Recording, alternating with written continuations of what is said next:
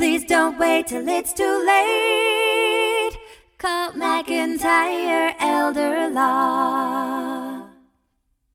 I'm Greg McIntyre with McIntyre Elder Law, helping seniors protect their assets and legacies. And we're going to talk about something extremely important today nursing home contracts. Now, this is nothing new, but this is something that I've seen nursing homes trying to collect on and coming after the responsible party, which may be a child, lately. There's a couple of instances that I've seen lately of this happening. And we want to keep you abreast and alert of any new changes in the law and any new changes in kind of the field of estate planning and elder law. And this is a change you need to know about. And we're going to tell you what you need to do before you sign nursing home contracts saying that a loved one is going to be ca- taken care of and you're the power of attorney or legal representative, okay, or personal representative. They also call it responsible party. Brenton is with me today. Hey, Brenton. Hey, how's it going?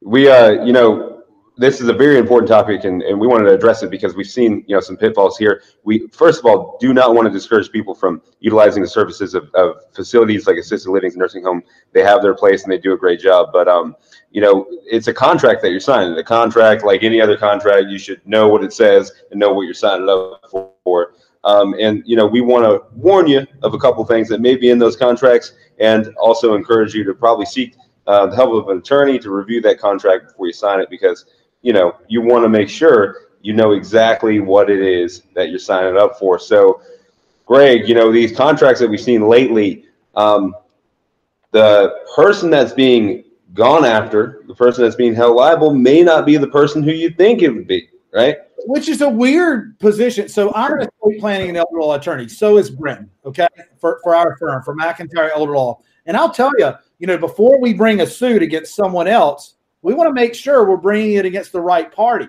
right? If we're going to sue someone for something for you. And this is a really weird place for any attorney to be in where you're trying to sue someone who you may know isn't really responsible because you're trying to bully or scare them into paying a debt for their mother or father. And I'm seeing that happening right now from attorneys who are representing nursing homes. And I think that's potentially a punishable or sanctionable offense. That's called a Rule 11. So, so I think that's one concern for the attorneys doing that out there. Um, I think there's also a concern for the children or spouse of someone going into a nursing home.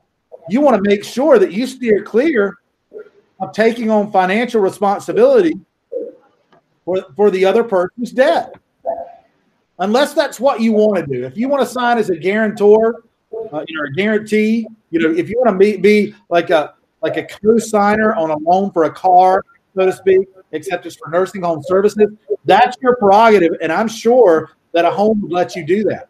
But you don't have to do that. And what's happening is their standard forms that they use to make you a power of attorney or personal representative they're turning around and trying to use that, saying you have a financial responsibility. And that's not okay. Yeah, and the crazy thing is, is this financial responsibility? It, it, I mean, it says in these contracts that hey, you're not a guarantor on this, um, you know, on this bill owed to the nursing home loved one, family member, um, and and you know, but we're going to make you a quote unquote responsible party, the resident representative where you have powers um, like a power of attorney, but you're also somehow contractually obligated to do things for the nursing home, which is a very weird position because many times these people are powers of attorney for the person going into the nursing home, and they have a duty to that person to act in good faith. And I want to be clear okay. too: that person that that is acting in good faith as a power of attorney for their mother or father or spouse there's no contractual duty. It's our legal opinion that there's no contractual duty between the power of attorney and the nursing home at all. In fact, there's a conflicting contractual duty between you and the person you represent as the power of attorney acting in good faith and their best interest. and what the nursing home might want you to do with their money or property. So Right. that's a really conflicting thing. And the nursing home is being selfish and trying to collect for their best interest. And rightly so, but I think they're pushing it too far. They're pushing the envelope and they're trying to come after children, which is scary. And I want you to be aware of that trend that I'm seeing and that we're seeing. We're representing, we've gotten cases like that. We're representing people on now. And before you sign a nursing home contract, you should come talk to us. Not only can we help protect your hard earned money and property and your family's hard earned money and property and your loved one's hard earned money and property, but we can also help steer you clear of murky waters that nursing homes might be trying to put you in without legal counsel. You have the right to be represented in that transaction. I guarantee you, a lawyer for the nursing home wrote the contract they want you to sign. That's right. And you don't have to sign it there at the nursing home.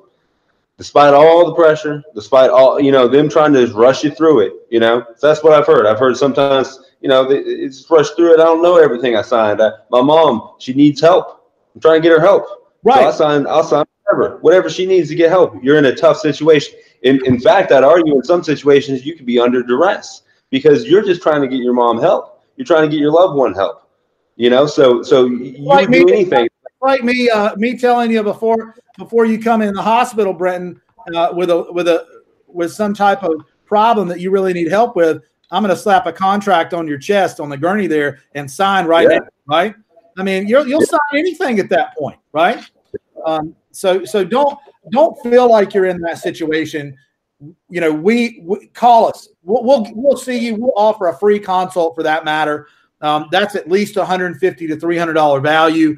Um, you can go to mcelderlaw.com to collect on that free consult uh, and and schedule in our firm at multiple locations where our offices are uh, right there. And I'm telling you, this is something we're hot on. We don't think it's okay, and we're coming out guns blazing. So so If you uh, find yourself in this situation right now, give us a call because you know this is a tough situation to be in. It's unfortunate. It's not right, and we want to fight these things. That's agree. what we're for. Thank you, Brenton. We'll be back next week with another elder law report and update on this issue.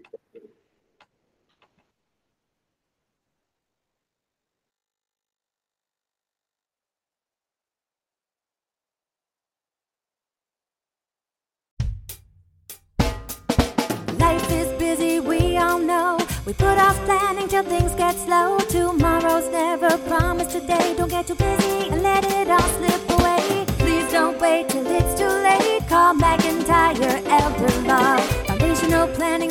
Complex. We can help when you're perplexed. If a loved one needs long term care, we can help avoid some of the scare. Please don't wait till it's too late. Call McIntyre Elder Law. Estate planning benefits and even probate.